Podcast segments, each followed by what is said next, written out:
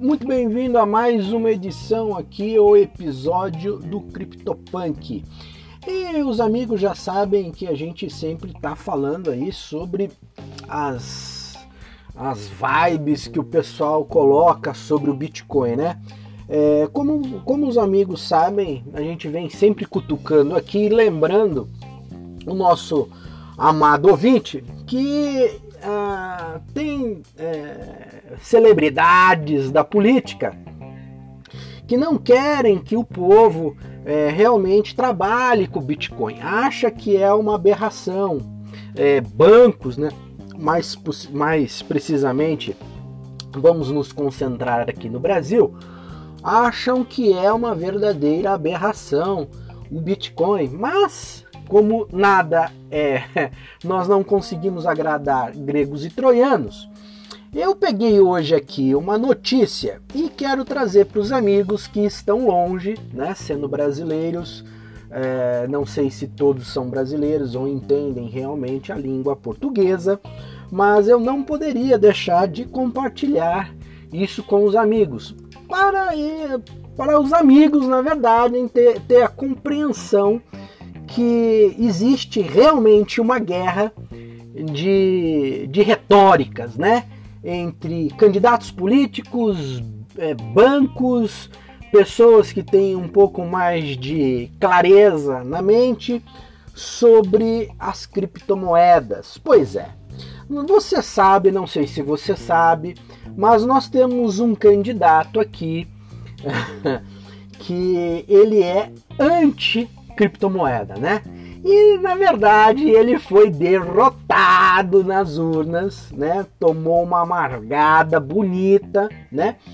Em contrapartida, o Citibank fala que em BTC há 300 mil dólares. Inacreditável o que o Citibank é, se pronunciou. Eu fiquei assim puxa vida, é, eu não sei ainda qual é, mas eu não poderia deixar de passar. O nosso podcast hoje ele vai ser bem rapidinho, mas é uma noção para os amigos é, conseguirem entender a guerra de retórica que nós vivemos dentro da política e não é só no Brasil, né? Vem, vem de encontro com aquele nosso podcast que eu só comecei sobre é, política versus BTC, né? Criptomoedas. Ah, é aquela sobre as, as 10 personalidades é, da política mundial, é, o que eles pensam sobre o Bitcoin. Pois é. Ah, aqui dentro do nossa, da nossa vibe de hoje, o resumo das eleições municipais e o candidato à prefeitura de São Paulo, o tal Russomano, foi derrotado nas urnas e amargou no quarto lugar. Pois é. E o bolsonarismo não conseguiu força e apenas elegeu um candidato de relevância. Bom, querendo ou não, meus amigos, se você ainda está fora do Brasil e consegue ainda sintonizar, ou tem ou não tem a vontade de sintonizar é, os canais brasileiros, fique sabendo que os nossos queridos e amados políticos começaram a descolar do bolsonarismo. É uma coisa impressionante, porque tudo aquilo que eles acham que faz mal para a próxima eleição eles começam a descolar. Você sabe como é que é que funciona, né? Se não sabe, fique sabendo que o, o político, né, ele é inerente às, a problemas é, que possam é, afetar ele daqui quatro anos. Que nem é, nós conseguimos enxergar obras que começaram a andar andamento há oito meses antes das eleições. Para quê? Para o o cidadão ficar lembrado na cabeça das pessoas. Quem não faz nada não é lembrado, é aquela máxima, não é verdade? Então, oito meses antes, as obras começaram a aparecer. Jesus, da onde apareceu tanta grana? Se falavam que o raio do, do, do, do estado estava falido. É impressionante, né? Mas seguindo aqui a nossa, a nossa coluna, o bolsonarismo não emplaca nas eleições municipais. Dos candidatos à prefeitura é, apoiados pelo presidente, o único a obter um bom resultado no, domingo foi o veterano Mão Santa, Jesus Cristo. Puxa aí o cara aí para você ver que que que tragédia que é o cidadão. Mas vamos lá. O conselheiro de Biden sobre o vírus que diz que o lockdown nacional não está na agenda, diz a Bloomberg. A China e 14 países assinam um acordo para criar o maior bloco de comércio do mundo. TSE enfrenta problemas na apuração, atrasa, atrasa e, de acordo com o presidente TSE, ministro Luiz Roberto Barroso, a, o atraso na divulgação dos resultados foi por um problema técnico, pois é. Surgiu até nos rumores que foram hackers que, da Deep Web que foram lá e receberam mil dólares para atrasar o trem. Jesus! O, digamos que o hacker é o, hoje é o inimigo público número um. Você pode, acredite nisso, é fantástico, né? A gente acaba ouvindo cada barbaridade, mas vamos lá. Economia, resumo. O mercado amanhece em alta de 0,75. 88.937 mil reais custa um Bitcoin hoje, meu amigo. O fork do Bitcoin Cash aconteceu no domingo e o cliente do BCHN saiu como vencedor na segunda-feira. Bom, isso para mim não é interessante, mas vamos lá. Já no mercado tradicional, a Bloomberg espera novas altas recordes no mercado de ações. Vemos um fluxo positivo de notícias daqui para frente, diz Sam Fenton, diretor de investimentos da Sage Capital Fi, né, em Sydney, pela Bloomberg TV. O mercado está ansioso por eventuais reaberturas, rendimentos reais provavelmente diminuindo as ações cíclicas e de um valor saindo melhor. Acho que esse é o impulso que será realizado pelo menos nos próximos três a seis meses, se não mais. Bom, por que, que eu tô rindo? Você vai entender, meu nome amigo.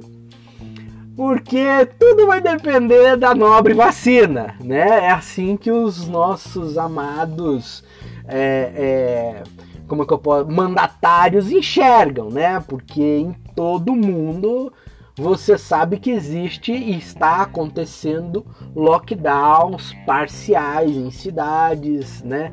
Em, estados inteiros, né? E não só aqui no Brasil, mas como no mundo.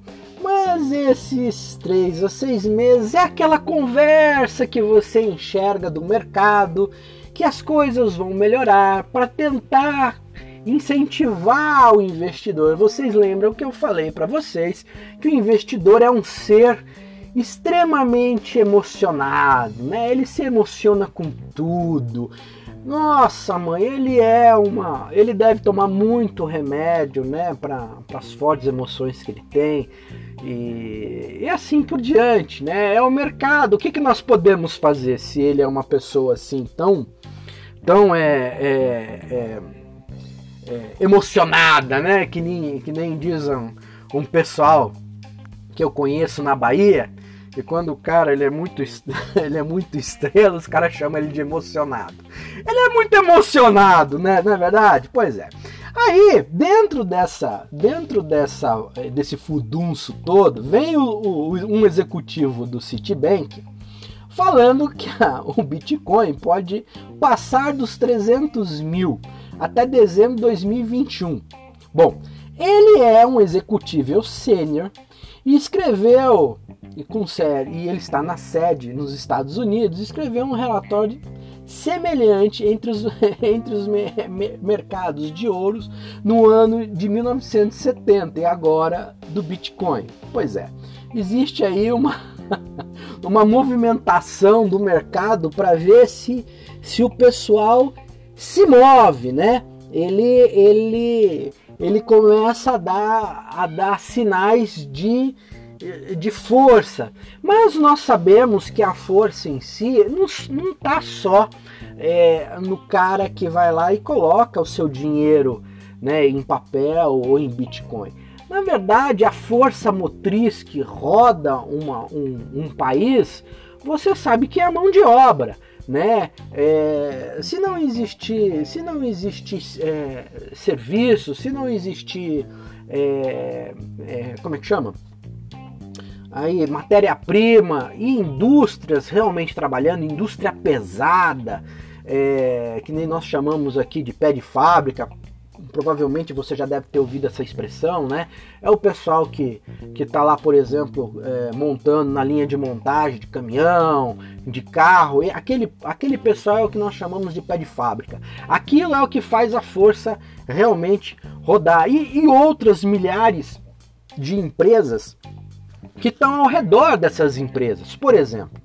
Nós aqui no caso da Petrobras, o caso da Petrobras foi um caso que eu acho que deveria ser documentado, se já não foi, mas deveria ser documentado porque existia milhares e milhares de empresas trabalhando ao redor da, da, da, da Petrobras, né? Então se fomentava um grande mercado ali, uma concentração enorme. Então, por exemplo, tinha, tinha empresas que eram especializadas em solo, minério, minério buscar minérios uh, valiosos embaixo do, embaixo do mar, né? Eu não sei como é que se fala, me desculpe, eu sou uma pessoa leiga no assunto, mas é, basicamente é, tinha empresas com alto valor agregado, né, que serviam a Petrobras. Né? E quando aconteceu tudo aquilo que é, vocês conhecem sobre o Brasil em relação à corrupção e, e outras, e outras barbaridades, aquele mercado todo acabou. É, escuto, não fui, mas escuto de, de é, cariocas que conheço, amigos meus até, que teve tempos no, no, no, Rio de Janeiro, não sei se continua assim, que parece, parece aquela série do Walking Dead, né, meu? A, coisa tá muito feia. Então, por que, que a coisa tá feia? Teve pessoas, por exemplo, que se, se profissionalizaram a mergulhos de alta de, de, de profundidade para soldar canos. E hoje não existe mais, né? Esse mercado todos que eles tinham, todas essas empresas que rodeavam a Petrobras, não existe mais. Então esse cara hoje, por exemplo, ele está numa, numa, numa situação tão ruim que ele, por exemplo, vai entregar panfleto na rua, ele vai fazer uma outra atividade que não tinha nada a ver com ele e é mão de obra desperdiçada. Né? Hoje no Brasil saiu um relatório faz o que? Faz uma semana. 33,3 milhões de pessoas com mão de obra qualificada tá trabalhando praticamente em subemprego, né? É uma coisa de louco, é um impacto assim é, é surreal no país. Dizem que é só 14 milhões de pessoas só desempregadas. E saiu um relatório pela uma, uma corretora que eu acompanho, de muito bom tom, na verdade, uh, que o economista-chefe é o André Perfeito. Eu acho aquele cidadão sensacional. E ele soltou lá um relatório, 24,4 milhões de desempregados, né? É uma coisa assim, meu, fora de paradigma, né? Então, fora é, é fora da casa.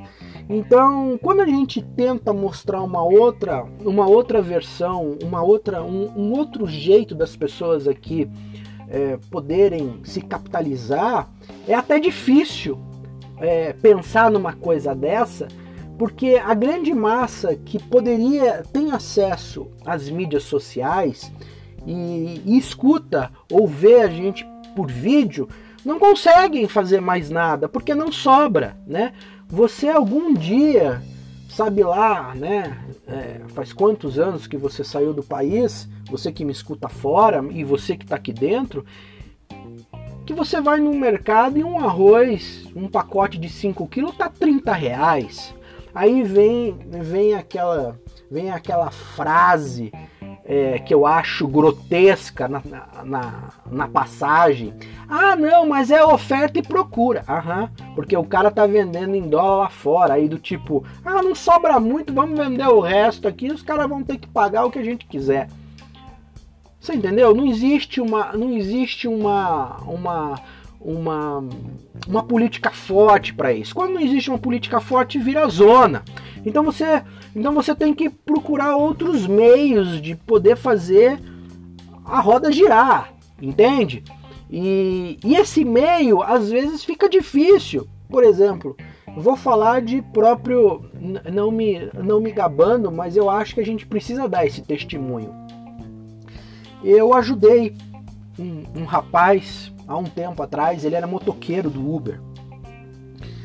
E e eu estava trabalhando, né? E, e isso já faz um, um, já um tempo. Eu estava trabalhando num lugar e geralmente ele me via, a gente batia um papo. No segundo dia que a gente estava conversando, ele veio com um caderno e começou a anotar tudo aquilo que eu falei para ele. Eu aquilo achei sensacional. Eu virei e pensei comigo, quer saber? Se das outras vezes ele aparecer, eu vou ensinar esse garoto. E eu ensinei o método para ele. Eu não sei o que, que esse garoto fez, demorou um bom tempo para mim ver ele. E um dia eu andando, acabei encontrando ele num sinaleiro, eu parado, e ele olhou pro lado. Ô, oh, cara, como é que você tá? Pá, me cumprimentou, aí peguei, parei o carro, ele me cumprimentou, me abraçou, como é que você tá? Não, eu tô bem, você? Puxa vida, eu não vi mais você. Falei, cara, você, você mudou minha vida. Eu falei, eu mudei sua vida? Como assim, bicho? Lembra aquelas coisas que você me ensinou? Pois é, eu apliquei e, e hoje, lembra dessa moto aqui? Lembra que eu andava de bicicleta entregando Uber? Pois é, com aquilo, com aquilo que você me falou, eu consegui guardar 50 reais por, por semana. E fazendo mais algumas coisas, consegui guardar e ganhei a alta no Bitcoin com aquilo que você me ensinou então, provavelmente ele tinha, na época, o Bitcoin devia estar a 20, menos do que 20, menos do que 20 mil, e ele aproveitou a alta que deu, que bateu 70 mil alguns meses atrás. Ele falou: ó, comprei a moto e já entrei no financiamento de outra e já estou colocando outro cara para trabalhar para mim. Cara, quer saber? Eu achei aquilo sensacional. Eu falei: eu preciso passar isso para outras pessoas. Outras pessoas precisam conhecer esse método, né? Se um moleque ele começou com a bicicleta, colocando 50 reais por, por semana, eu não sei o que ele fez, se ele emprestou dinheiro, se ele foi lá, rapou a mãe dele, rapou o pai dele, sabe lá Deus o que ele fez, né? Mas é, é, já com aquilo que ele já vinha guardando, eu não perguntei, não entrei em detalhe, porque é uma coisa que realmente não me interessa mas eu fiquei extremamente contente e foi aonde eu resolvi fazer esse canal e começar a passar esse conhecimento para frente, para tentar é, impactar a vida das pessoas que nem eu consegui impactar esse motoqueiro, né? E eu acho que não tem, não tem coisa melhor na vida do que a gente conseguir impactar a vida de uma pessoa, que a gente poder é, é, é trazer uma visão diferente, uma perspectiva diferente. É que nem eu falo para todos aqui que estão me escutando, a informação está em suas mãos, né? Então, é, o que a gente pode passar e a gente quer passar, eu acho que é transformação de vida. Eu acho que é, uma, é um outro é um outro modelo a ser seguido que você realmente pode mudar a tua vida, mudar a vida de outras pessoas, né? Sem ser demagogo, mas eu acho que essa vibe todo mundo devia conhecer. Nós, eu não poderia, eu não posso me calar e todos aqui que me acompanham, que estão aqui do meu lado, estão escutando esse testemunho, até porque muitos aqui não sabiam disso, agora ficaram sabendo. É, é, eu acho que se nós sabemos isso, nós temos é, o dever de passar isso, né? É mesmo aquela coisa, meu, eu quero fazer, eu quero fazer alguma coisa, entendeu? Para mudar a situação. E eu acho que isso é sensacional, ó. E, e, tanto que não ganho nada, porque eu não falo aonde você tem que investir, como você tem que investir, você não vai comprar comigo, eu não quero nem saber o que você vai fazer. Eu simplesmente eu quero passar o conhecimento para você entender como é que funciona a vibe e começar um outro, um outro foco, né? Ter um target. Porque quem é foguete se lança. E é exatamente isso que eu tô querendo colocar aqui. Eu espero que você tenha gostado desse podcast. Fica aí meu, meu abraço para todos que ouviram e vamos continuar. Né? Amanhã vai sair mais um vídeo no canal do Instagram. Se você não conhece o Instagram, anote aí: Davi com D mudo no final, H Falcone com I no, no final. Vai lá no Instagram, vai dar uma olhada. Né? Tem o canal também no, no YouTube, é, que você pode assistir os vídeos. E, meu amigo, um ótimo dia ou uma ótima noite. Tamo junto, vamos que vamos, é vida que segue. Grande abraço.